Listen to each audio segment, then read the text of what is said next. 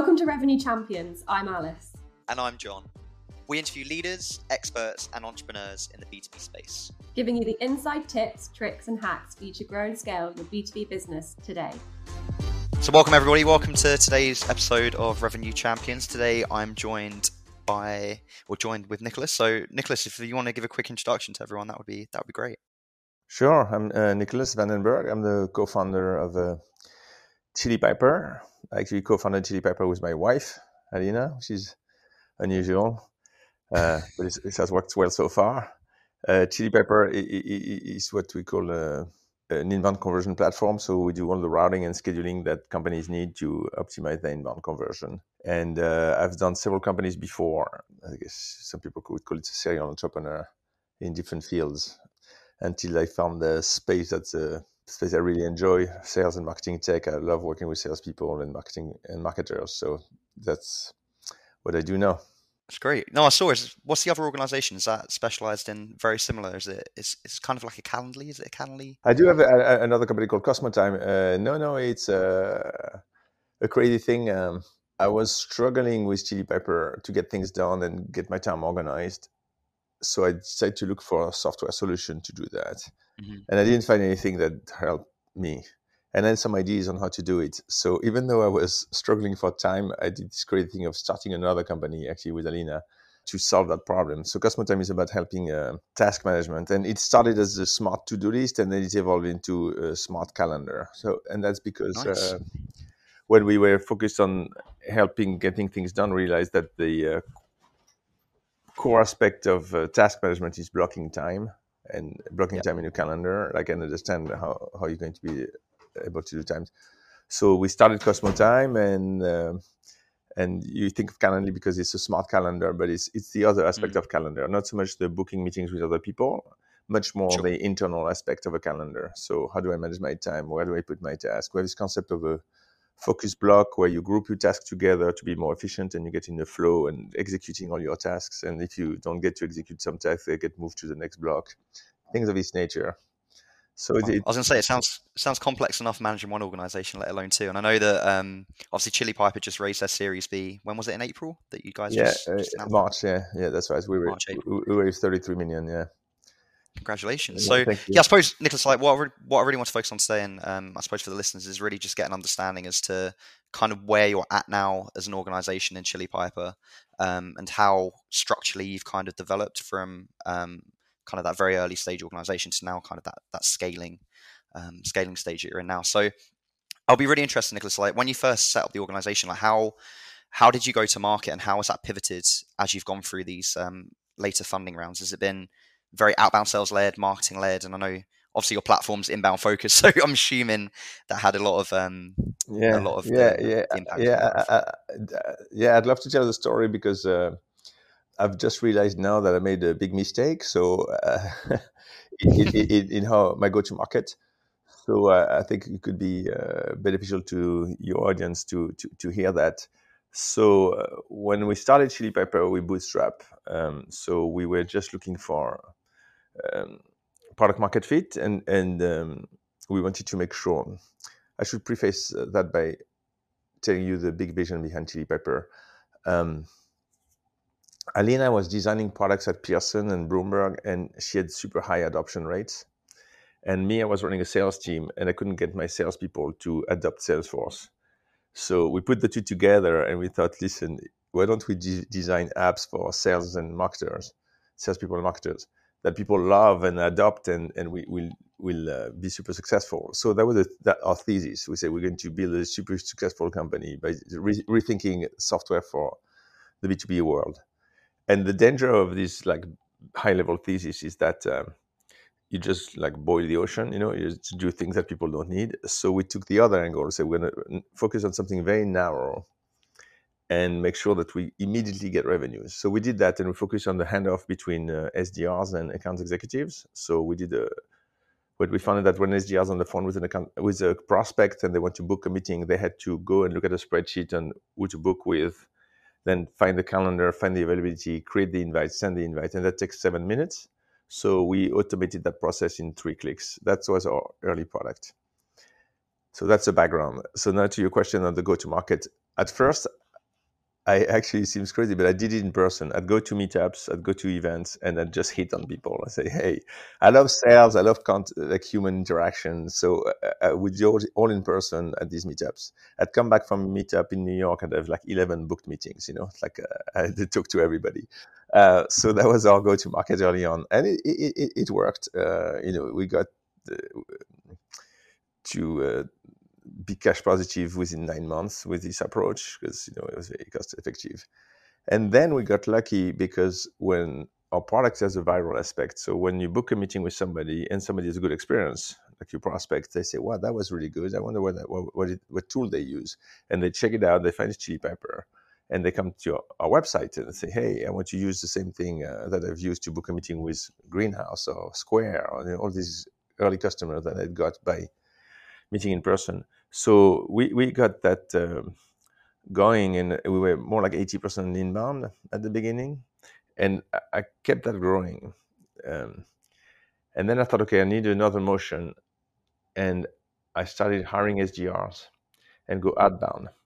And it took us a lot of time to figure out the right motion on the SDRs. And it's ironic because we sell to SDRs. So we, we, we've talked, I've talked to like uh, hundreds of SDRs and hundreds of sales development leaders but each company is special. I think you, you, you're quite aware of that. That every market, every company has a different uh, angle, and and there's no uh, formula for sales development. You have to adjust all the different pieces. So it took us a while to make it work, and finally we got the motion to work, and we started scaling that SDR team.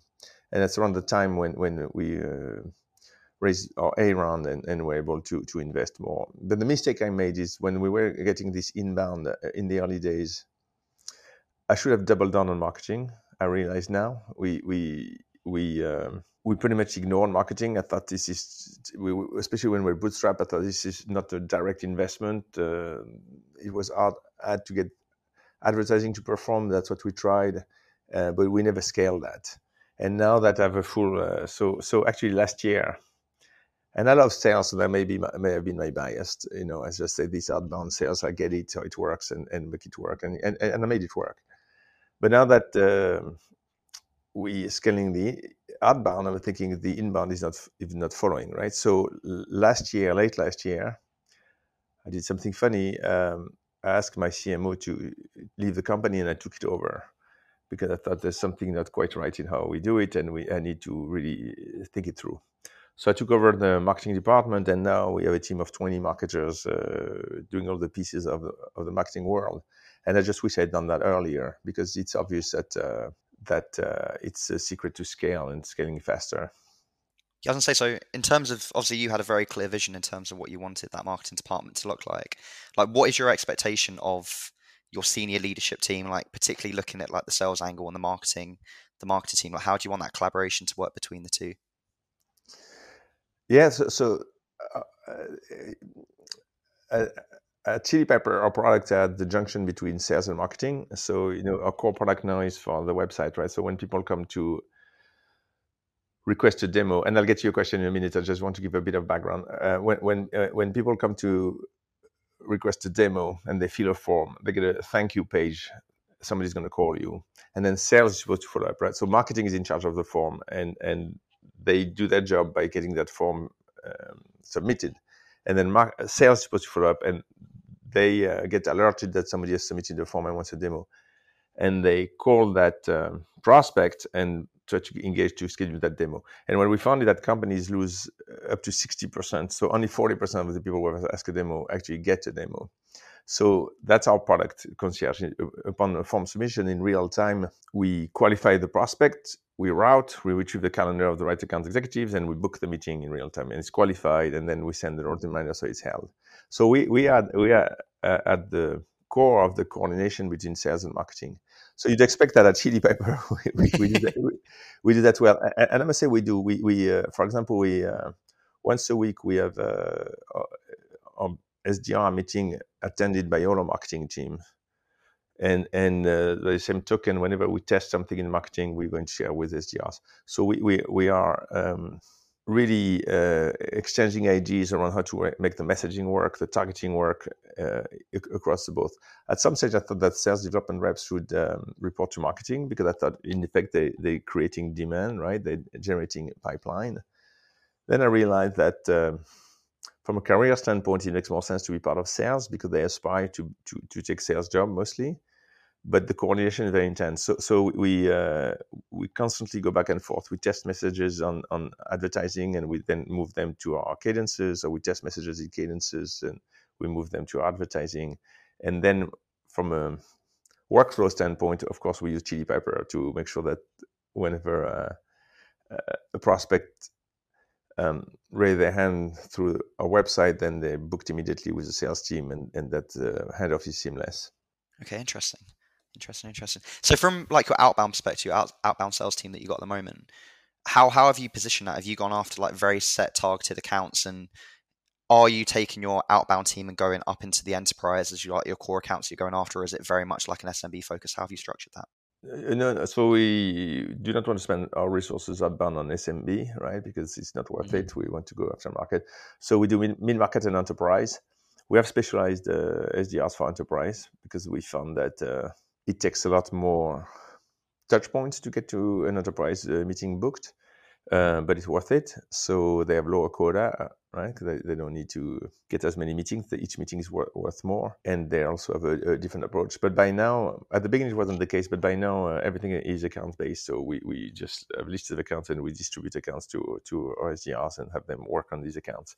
At the beginning, it was more the wild west. I said, look, go and find accounts that you uh, you, can work with. Um, but by now, we have a very good understanding of which accounts are going to work. Like uh, we have a good uh, pre-qualification process to get our list together and then assign them to each SDR. So that's how, that's how we operate. And I think I think um, I think about the right approach. In the early days, uh, you don't want to assign accounts to SDRs when you don't know which accounts are going to work, right? Because you, you want to there's an exploration, and the exploration should be done by everybody. So you should have uh, USDRs look at try different things, try different type of companies, and see what works. But once you figure out what works, then it's better to uh, put like a a machine around it and, and list these accounts and say here's you 200 300 accounts and go after these, these these ones yeah. How long did it take you to identify that? Because obviously you said you're very inbound focused to begin with like you yeah. must have had an array of customers from so many different segments. Like at what time frame did you say okay these are our, our ideal icp that we want to go after a, a long time actually. Uh, it it took close to two years. Wow. Yeah okay. yeah. And i'm obviously talking about the time it got to a point where I thought this is really working, right? I mean, we we we, we had earlier success before before two years, but uh, as as I mentioned, we sell we sell to sales development reps, right? Our solution we have a handoff solution, so uh, I know the worst and the best teams in the world, right? We see them. Mm, sure. and we, our, our, solution is about booking meetings. So we see which ones book a lot of meetings and which ones don't book a lot of meetings. So I had high standards in what I wanted to reach in terms of productivity per, per rep, right? How many meetings, uh, qualified held meetings can be held. And so that's what took us two years to get to. And and you also want to not only be able to reach these standards but reach them across the board right? You you don't want to have just one or two top performers to be there. You want the whole team to be there. And i, I think it, i kept looking um, for the magic wand you know and i'm thinking okay there's got to be and and i've talked to a lot of sales development leaders and say how do you do it? Try to figure out. And in the end the reason why it took two years in the end you have to optimize every piece. Like you have to optimize the, the message, the cadence, the, how you respond, the targeting, the the copy of the, the uh, you know, and um, and and it's by trial and error. So so the bad news uh, often I I'm asked to help companies with a go-to-market uh, motions, and uh, the only advice I can tell you, you have to keep what you need to do is measure and keep trying and keep optimizing, keep optimizing. And uh, there's no magic one. You, you, but gradually you will get there. Like if you, if you mm-hmm. keep focusing, you will get there. It's. Uh, I remember at some stage that Jesus, we, it's never going to work. This outbound, maybe outbound is not for us, and outbound is for everybody. It's just that it takes a lot of uh, optimization to get to it. Yeah, I was gonna say because I saw that the key driver for you guys, it appears to be like your net dollar retention and actually bringing in those good fit customers now. So, like, if we look at it from a broader perspective, like, where is the majority of your revenue coming from now that you've hit this kind of Series B level? Is it very much your existing account base, or is it like net new logos? And where where are you directing your your sales efforts as as a CEO?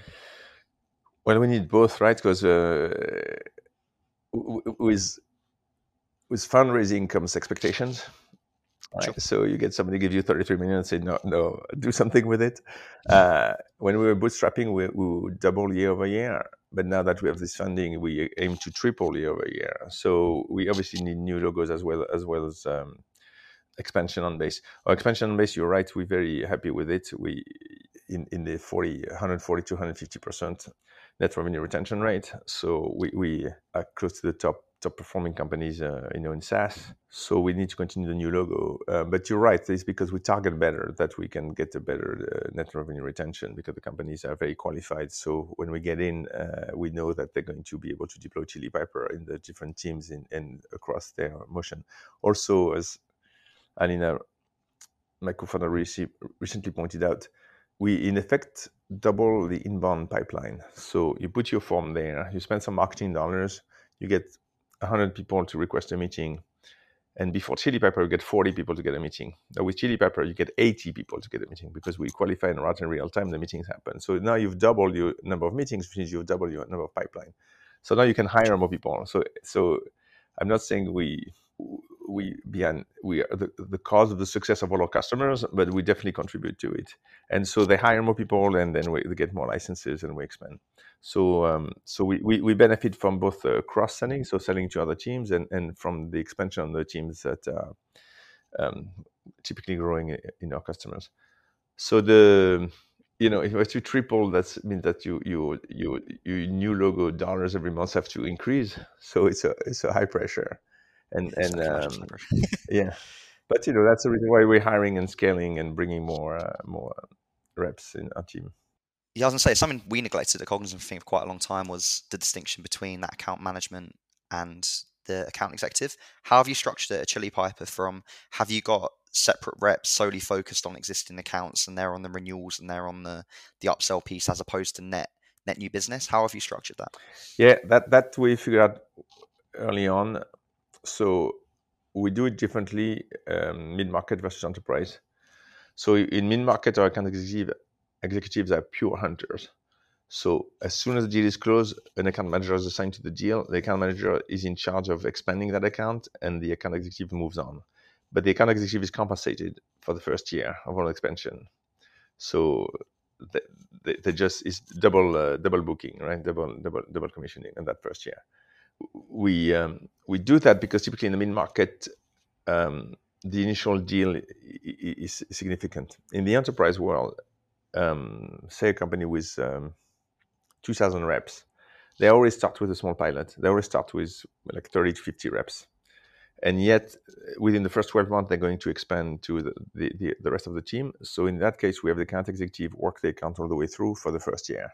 So, we only assign an account manager the second year um, because in fact the work is not done right? When you've got the pilot at uh, i don't know for example intuit is a customer and we started with with you know a 20k deal and grew it to more like a quarter or half a million. Because they're not going to deploy a tool to everybody immediately. They are going to do a test and, and exploit so account executive. So that that's a, a very different uh, motion and it's worked really well for us. Okay. And i suppose if we look then in terms of that growth that you've been on, like moving forward, like where do you anticipate that movement? Is it going to be very much enterprise led for you guys then moving forward? Look, the, the truth is that um, our solution, so helping people, uh, helping your prospects who request a meeting actually get that meeting should be used by everybody. That's what I've told mm-hmm. my team from the beginning. I mean, I can't think of anybody who says, you know what, I'd rather have my prospect wait. They'll get a thank you page, it's fine. They'll wait um, five minutes or five hours or five days. It, it's cool. And, uh, and I lose a bunch of them.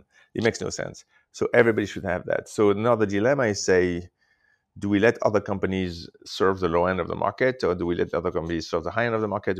And my solution is that look, we should serve all the markets. This is the need that exists from small companies and large companies. We should serve them all. So we are at any time pursuing all the different segments with equal um, determination, so to speak, right? We want to continue. Mid market has been the easiest because they, they close deals faster, especially tech companies. But uh, enterprise should have a solution, SMB should have a solution. So we're deploying uh, different motions for the different segments, but we want to go after all of them. And so the answer to your question is that uh, we expect our growth to come from all of them uh, and, and relatively relatively in equal proportions. So maybe do more enterprise now because we have some beautiful logos like uh, Expedia, Intuit, RingCentral, but still, um, still not neglect the other pieces. Okay, so if we just pivot back to the kind of the net dollar retention piece, like yeah. how have you how have you structured it so your customers are supported when it comes to that renewal point? They're in that position to move forward. Have you got dedicated customer success arm on top of your um, AM model, and how how do you measure them in terms of their performance and metrics? What metrics do you put on your customer success as opposed to your AM team? Yeah, so uh, I'll tell you a funny story about that. Um, uh, when when we started, it was just Alina and I, right, plus uh, two engineers and, and, and a QA guy. So I was doing the sales, she was doing the customer success. So I would bring in deals, and she was our CS rep, and I was the the sales rep. She'd onboard the companies, and she kept upselling companies. So we thought, wow, this is wonderful because what happened that the, as a CS person, she earned their trust. And what is the most valuable currency of a salesperson is trust, right? Like people trust you. So then, then she would go and say, hey, why don't you use us in the other teams? So I thought this is brilliant. I'm going to hire a relationship manager. They will onboard our customers and they will sell them because they've earned their trust by helping them. And then I went to a conference. Um, Marketo conference and with a guy from Vista Equity, the SVP operations at Vista Equity. This company, Vista Equity, is famous. It's a private equity firm famous for their strength in operations. They buy companies and they change their operations and they improve their the cash flow and things. And the guy says, okay, there's one mistake. Listen, one mistake you don't want to make is confuse customer success with account management. These are two different things. You want them separate and I'm sitting there in the room thinking, okay, one of, of us is wrong here in this room, and I wonder who that is. Statistically, yeah, and sure, sure, sure, enough, it was me who was wrong. Sure enough, uh, the relationship manager working with Alina, she's the co-founder, but when you bring people, they tend to have a, either a very product mind and, and, and you know helping, and, and they would forget to sell at the end of the call, or they were very much selling and they couldn't um, do the onboarding properly and, and the uh, success properly. So then we split, and our customer success is very much focused on product adoption. We, have now hired um, a head of uh, customer success who is now a chief commercial, uh, uh, not chief commercial, uh, chief customer officer, um, who's very focused on adoption, on making uh, happy active users. That's our mission: happy active users and they are compensated on the number of active users. They're also compensated on, on, churn uh, because happy users tend to churn less. And there uh, have two additional pieces is uh, referrals and um, NPS. Well, our account managers are all about uh, dollars, so it's the dollars from the expansion. They compensate on that, and then they do have a, a retention target. Uh, so that's the overlap. Both CS and account management have a, have a retention target in terms of logo retention. So they collaborate. Um, but but the um, account managers are all dollar based. Um, it's all about the expansion they should achieve and, and whether they meet their quota in expansion. And they have a quota, uh, like a target to to achieve. So, and uh, some people said, well, isn't there confusion? In, in our case, I'm not finding any confusion. They collaborate very nicely. When when there's an account at risk, uh, our account managers and our CS team jump in and, and take the re- respective action that they're supposed to take. It's working very well. So how's it how's it work from the individual silo teams? Are they paired up individually? So have you got like a customer success manager that's paired with an account manager for their, their set accounts or how have, how have you structured? Have you got no, a pairing no, model? No, no, we don't. We don't pair. No, so CS uh, have their have their account assignments, AMs have their account assignments, and and their and they are different yeah so john can work with uh, ali uh, on one account and with gains on another account right so it, it okay. it's it's um it's it's not uh, paired i um I hadn't even thought about it, but the, the, the logic of account assignment is different, right? So pairing would, would make it difficult. Actually, we, account assignment and, and, distribution is actually uh, one of the core uh, strengths of Chili Piper. you know, that's what we do. We assign, we, yeah, we distribute. Yeah, sure. And so uh, we, we're very focused on making sure that we optimize our account distribution. And what we found with, with uh, is that the key to, uh, if you have a team of, of, of, of customer success managers, the way to distribute accounts in the optimal way is different from distributing accounts to, to account managers. In other words, account managers, you're going to look at the expansion uh, potential. Um, you're going to look at, at uh, the type of accounts versus in CS. You're going to distribute much more um, uh, based on the number of users, the number of cases, right? The, the more the this side. So so we do that separately. Okay. And from a ownership level, who actually owns those? Do you have a is it like a VP sales that's responsible solely for the, the, re, the revenue side of it, and then you've got a separate division exactly. responsible for exactly the, yeah right. So okay. our, our head, head of sales is responsible for account executive, account managers, and SDRs, both mid market enterprise, and we have, uh, as I mentioned, uh, Gemma, our chief customer officer, who's in charge of customer success and customer support.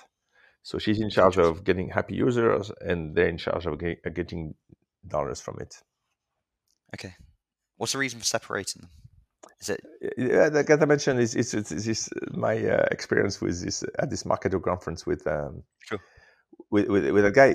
The, the fundamental things is that um, the profiles are very different, and the motivation are very different, right? So you you find in, in customer success people who are very typically interested in the product and what the product can do and how it behaves and, and very interested in helping. Well, our account managers uh, are more of a sales vibe, right? They, they, they, they enjoy closing a deal, they enjoy uh, closing a bigger deal, they enjoy, right?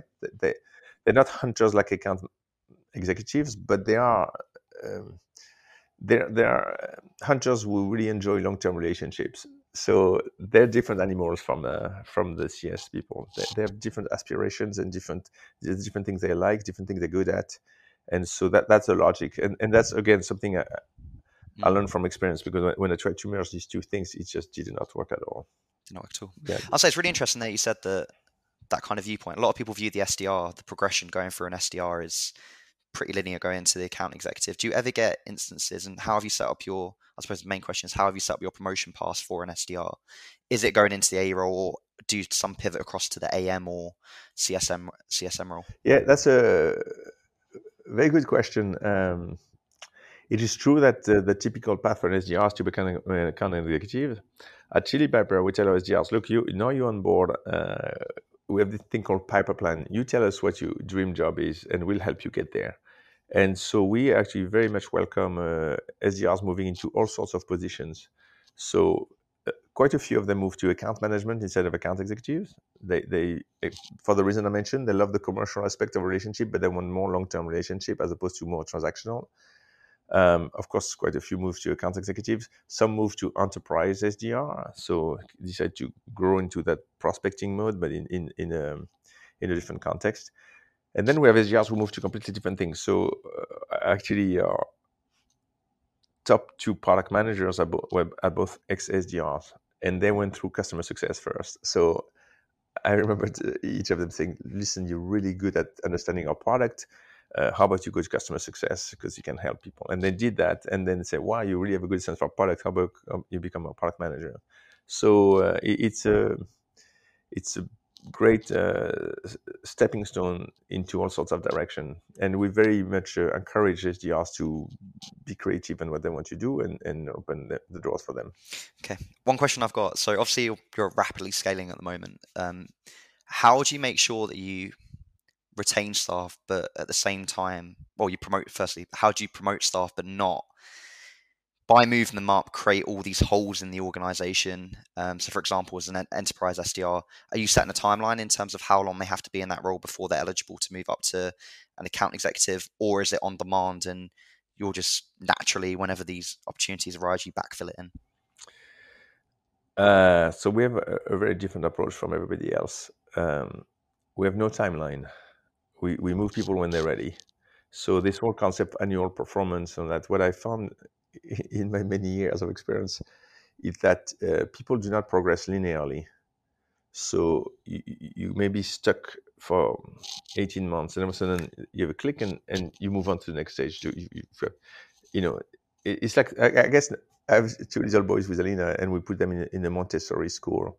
It's the same idea that people move at different pace and you want to respect that. So putting everybody on an annual cycle to me is nonsense.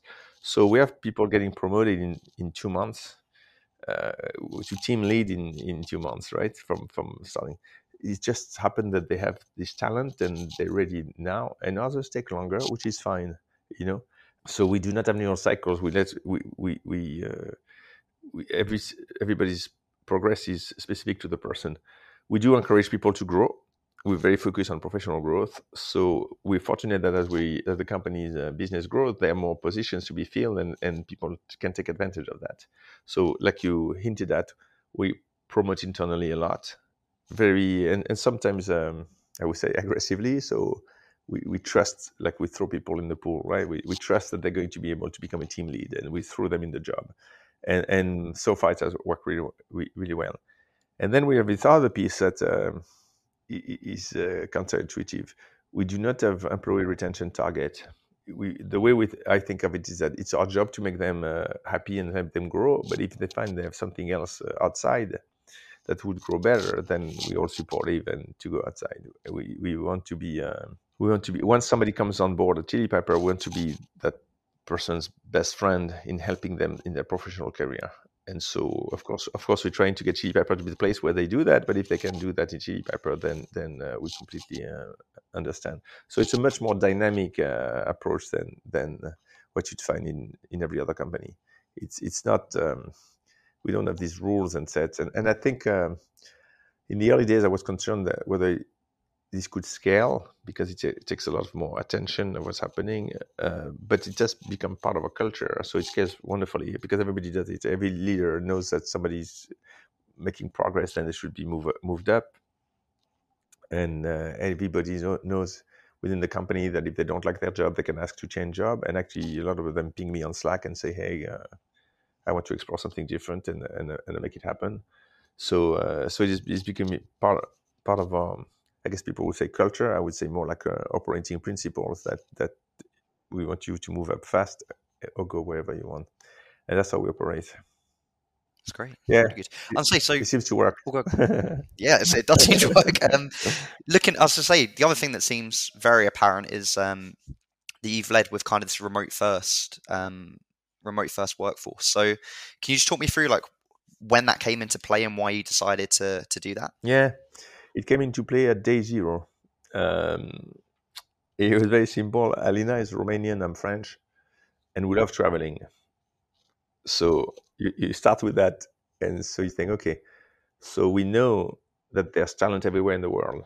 Experience it in France, experience it in Romania. We know, and so we should not deprive ourselves of access to this talent. That's uh, point number one. Point number two is that people should be free to live wherever they want like we if we want to be in europe for the summer we're in europe for the summer.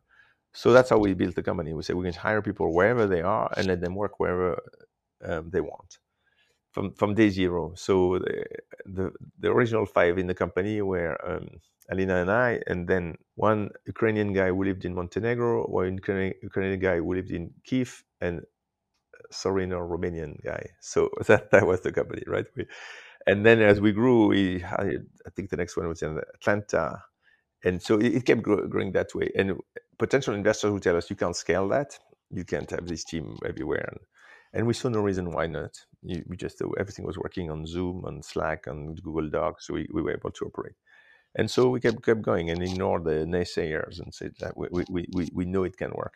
And of course, COVID happened, and then everybody says, "Oh, that's how it works. everybody can do it." Yeah. There are all these companies, you know, uh, helping other companies like um, like Oyster and Deel, you know, raising money at four billion because they're enabling the remote work. Um, to, to, to a large extent, actually, ironically, um, this COVID trend has been detrimental to us because we we used to be the only ones uh, hunting for developers. Yeah, right. Uh, yeah. outside, and I know um, it was a, one of a competitive advantage. but um, yes, it, so it's in it's very much in our um, in our DNA at Chili Piper that uh, everybody works remotely, work wherever they want. We've done two things. What, so we've put in place all the processes to make it work. As I mentioned, Slack, Google Docs, and I can get into more details on things we've done to make it work. But we also respect the fact that meeting in person is very valuable. So we do two things. Once a year, we get together, and we just did you see your Tulum? Your uh, Tulum, and, and, I can tell you, it, it, it, it's magical when you get all these people who work together, getting together to to meet. It's magical. It's amazing. it's uh, it's like a, one of my greatest pleasures in life that that once a year getting together. it's just amazing to see people getting together and meet one another. And then we have another initiative called Make um, Make Pipers Meeting ha- Happen. So we call ourselves uh, Pipers, the employees of Chili Piper. And so we we pay for the um, party and and and um, overnight stay when somebody decided to go and meet somebody else in another city. So, for example, I, I had one of mine, my favorite, a Make Pipers meeting happen in Mykonos. So I said, yeah, I'm going to Mykonos uh, because we have one guy in Greece and anybody wants to come. And like eight of us went to Mykonos and, and met, you know, and so if you think of it, it's much better than meeting over the water cooler, right? You uh, you, you, you, don't meet uh, down at the reception of the office. You, you meet in a club in Mykonos, and and we can afford it because we uh, we save money on a lot of other things. So so it's sure. it's it's um, um, working very well. I'll say so. Bring this back to kind of the structure of how you've got your sales team set up. Like obviously you've got quite ambitious plans, like high growth targets. Expanding internationally and going out into new markets. How have you structured that with your remote first um, like hiring philosophy? Is it you're an you're an account executive, you've got re- worldwide remit, or is it very much you're you're hiring someone for a specific region? Um, the, the latter, yeah. We, we uh, so being remote first helped us, right? Because we if we needed to hire somebody in Italy, we've done it uh, before. We already have one guy in Italy. We have guys in Spain. So uh, uh, but yes, what we found is that um, the ability to speak the local language helps a lot in booking meetings and closing deals. So, so we're quite keen on hiring uh, local people. Uh, so we do specialize by, by, by, by, region, so US versus Europe, and within Europe by country for that reason. And um, we also found that the US market moves faster than every other market. Uh, this is not something we found. I mean, everybody knows that. Uh, but, but we experienced it. So and and and there was a, a, a major uh, difference. So it, it, the UK market is actually in between. It's interesting. It's, it's a very active market uh, compared to the rest of Europe, but the uh, return on investment on resources we placed in in, in continental Europe uh, was not as strong as in the US. Right? You you put a lot of resources and they don't close as many deals, but it's changing. It's uh, no, it's coming. Um, coming around. Uh, you know, European companies tend to see what others are doing and best practices, and and, and move to these best practices. So so um, we're making progress. Interesting. So say you just raise around, like what would be your what would be your your advice, right, in terms of actually going out international? Because I imagine from what you're saying, you've got quite dispersed teams, quite a few different regions that you're focused on. Is it really best to really hone in on one particular market, or do you really find that it doesn't really matter and you can put your eggs in a lot of baskets and kind of yeah go after all of them at once? How what's your experience in that? Yeah, um, so what, uh, we found it that uh, each country is specific. So I've not found a recipe from for Germany that I can apply to Spain. Let's put it this way, right? Uh, so each market and it, a large part of it is around talent and and knowing that market. So to your question, I think you can work them in parallel because each of them is is, is its own um, game, right? Its own stake. Sure. And so winning Spain will then gonna make you win uh, Denmark, right? So so you, it's really a matter of uh, finding the, the right resources and be ready to iterate until things start working. So I guess in your case, I would think that you, you should do them in parallel to the extent that you can find the right resources in each of these countries. There's no point in waiting, uh, in waiting and, and, sequencing them. You may, may as well do them in parallel. Is there a particular group of people that you hire at a specific time when you do open up a new market? So, from like a management layer perspective, are you having a a GM or a person responsible for that particular region, or are you having it all roll up into um, one like European GM? Uh, ideally, uh, we, we, would have a European GM, yeah, and that's what I had. But the guy was so good that he was promoted to global, and now I don't, sure. I don't have a, a, a European GM. Uh, and because it's his background, he, continues managing managing it. Uh, but it makes sense to have uh, somebody who, who, watches these different countries. The way we've done it is quite uh, bottom up. So we've hired uh, people um, at the account executive or SDR level to work the market. I think that's because we were concerned about making investment that wouldn't work. In other words, if, if I had somebody super senior in, um, say, uh, Italy, and that person brings no no deals, because the Italian market is difficult, then you have a poor return on your investment. So we tend to go more bottom up and say, hey, can we get somebody on the field that can make things work, and and mm-hmm. and then scale from there. But there's no question that um, Europe is is is its own anymore, right? Even though uh, we talk about the European market, we all know that each each market is specific and and have have a, a European leader to manage these these these motions uh, makes sense.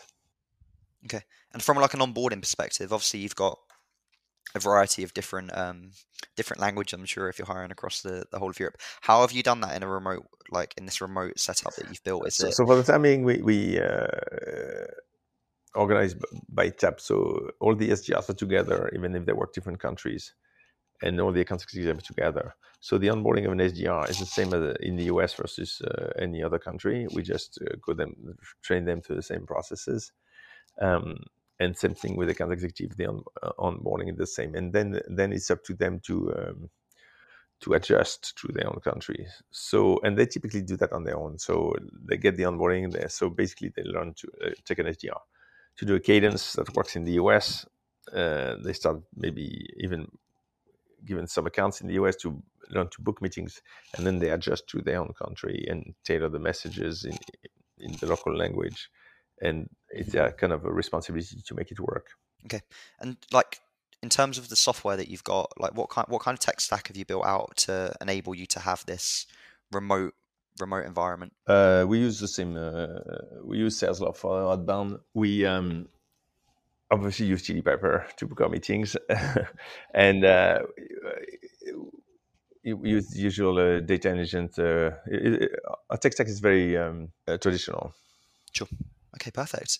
Well, Nicholas, I suppose just to kind of summarize the call today, like what advice would you give then? Obviously, as a as like an instrumental part of like a scaling scaling team, like what advice would you give to some of the listeners? Well, so as I mentioned, uh, definitely, uh, I I found since ever since I took over marketing, I found that the uh, world of marketing is changing much faster than I expected um, you know, and you see that people think, okay, I'm going to start with ads and all that, but but the, the, the new world of marketing is, is, very different. It's much more personal.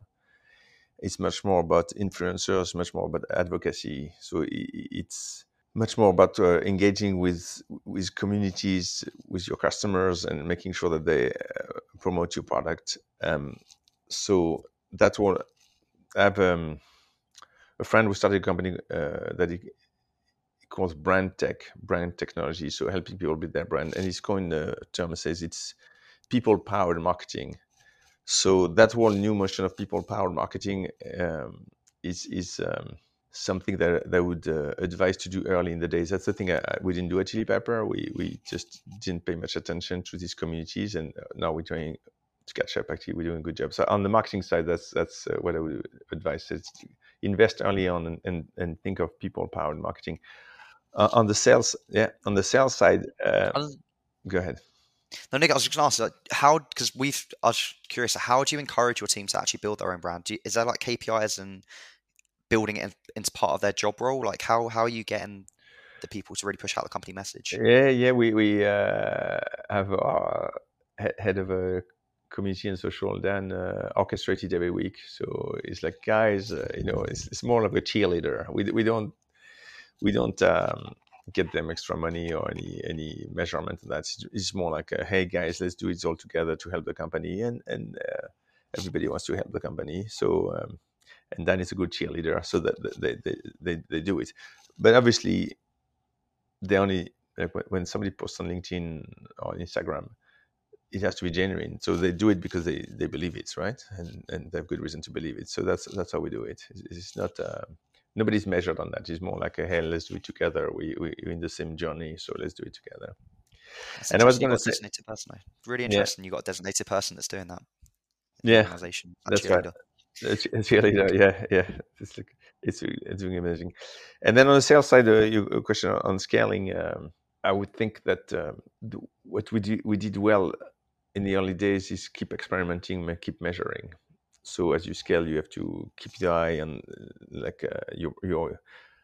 We have this framework called um, actions yields expected outcome. So we don't go. Uh, it's another thing that's unusual at Chili Piper. We don't go with targets. We, I don't say, hey, um, come on board and you have to close 60k a month, or you have, or you out. We have say, hey, you come on board and this is the actions you take. And if you take these actions, in the past we've had this kind of yield, and with this yield, so typically you'd say, look, an executive, we're going to give you a, certain amount of pipeline. You should convert uh, the inbound at 42%, the outbound at 25%, because that's what we've we've we've done. So we expect you to do that, and then you can source your own deal, and we expect you to uh, go after that many accounts and. So it's all about uh, action and expected outcome with the yield and what you want to make sure that you monitor the yield, right? But at some stage you see uh, that the conversion rate, uh, you know, the win win rate is lower, then you have to understand why, right? Or if your effort, so that that's what we look at, and uh, by being very metric driven, we're able to take action very very early. So if something is not working, uh, here's a great example. We we uh, launch our product um, events for companies to book meeting at events. Same story, right? So you go to an event you're happy because you've met a lot of people, but it's useless. What you really want to do is a booked meeting that turns into pipeline. So we have a tool say, hey, when you go to an event, do a campaign to book meetings, and Pepper helps you book all these meetings. So we launched it, and then we said, how, how do we go to market with it? So we, we, we had a, an SDR team ready. We said we're not going to give it to SDR because we have no evidence of the yield of this campaign. So we have what we call trailblazers, or so two uh, a team of two or three where the experiment. They, they do cadences to see if they can book meetings. And once we get our yield at the level we want, then we scale. Then we say, okay, okay, the other SDRs look at the, we've been able to book, uh, you know, like seven meetings out of 100 accounts. So it's working. Um, you guys can all do it. But when we not, until we're there, we don't give it to the other people. So we've been, um, I guess from our started bootstrapping that we've been very focused on yield and never wasting um, energy, right? If we don't have the yield yet, we don't scale. But once we have the yield, we scale. So that, that's the advice. Uh, yeah, that, that that's that's frankly, I'm going to tell you, um, that's the thing I've seen companies do wrong. Uh, and as I mentioned, I mean, we have more than a thousand customers, paying customers, and and um, I've talked to hundreds of leaders. And the one mistake that I see sales leaders make is scale before they have the yield. So they hire a shitload of people uh, because they told their board that they were going to triple revenues, and the board says, "Well, you better because that's what we expect because the company is so beautiful and and and we pay you a lot of money." And then they bring a shitload of people, and um, and with luck it works. With lack of luck it doesn't work and when it doesn't work, they get fired. So you see the tenure of, of a VP of sales is like uh, 18, years, yeah, it's less than two years, right? Because, because of these promises. And the way to avoid that is say, look, you bring me on board, you want me to scale, but delusion is not helpful to anybody, right? So what you want to do is say, what I'm going to do is scale. I'm going to take some actions. They're going to have a certain yield, and that's when we take it. And you you um, have to model it that way and then if so as a VP of sales, so I can completely accept from a VP of sales say I'm not going to make that number. Right now we don't have what it takes to get to that number, and then then we have a healthy conversation. Say, well, can you take other actions? Is there other things we can do to get to that number? Uh, as opposed to uh, you know, Julien, you not meeting your target, uh, you're going to be in trouble. One more quarter and you're out, right? That that doesn't help anybody, right? Because then the next one will do the same problem. So uh, so we we've got the entire um, go-to-market motion on this framework of actions, yield, and expected outcomes, so that we can always uh, and we always monitor the yield because that's the most important piece. Because if, if you have a strong yield on something, then like when we know that our SDRs book certain meetings after two months of, of uh, onboarding, then we should we should have a lot more, which is exactly what we're doing. Sure. So, from a metric perspective, as a VP of sales, like what would be your expectation in terms of how many core metrics are they tracking? Like how many metrics do you want your your VP of sales to be looking at, like your North Star metrics that you well, no, no, no, not, not, not, not all me- metrics are born equal, right? So uh, sure. for, for, an account executive, you want to uh, look at the conversion rates, right? The win rates, the pipeline you give, that's the number one most important. Obviously, for the SDRs, the metric will, the most important, it's not the only one, but the most important one we, we look at is uh, the number of accounts worked versus number of meetings booked. So we give you an account and how many meetings have you booked. So that's the yield that we're expecting. And every, every week we look at, so, okay, so out of 100 accounts, how many meetings did you book? And then you can decompose in, in uh, more detailed metrics on how many calls have you made, how many uh, emails have you sent. But again, the, the, the, uh, the, the thing we must focus on is not the level of activity, is the yield. Is uh, yeah. are you are you? Um, so this uh, to, to to simplify, you take these two simple metrics like uh, meetings booked by 100 of accounts and then conversion rates by uh, by qualified ops, and looking at these two, you you uh, already have your north star on where things are going. Perfect. Well, Nicholas, that's a brilliant note to end on, and thank you so much for your time today. My um, pleasure. I'm sure that was really insightful for a lot of the listeners, and um, yeah, thank you once again. My pleasure. This episode of Revenue Champions was brought to you by Cognism. Make sure you're subscribed to the podcast to get notified when the next one goes live, and follow Cognism on LinkedIn and Twitter for more sales and marketing content. If you're listening on Anchor, you can leave us recorded questions or comments by hitting the message button below the title. We actually love hearing these. And if you enjoyed this episode, please tell your friends and share it online. We want to get the word out about Revenue Champions so we can bring you the best podcast possible. Thanks for listening, and we'll see you next time.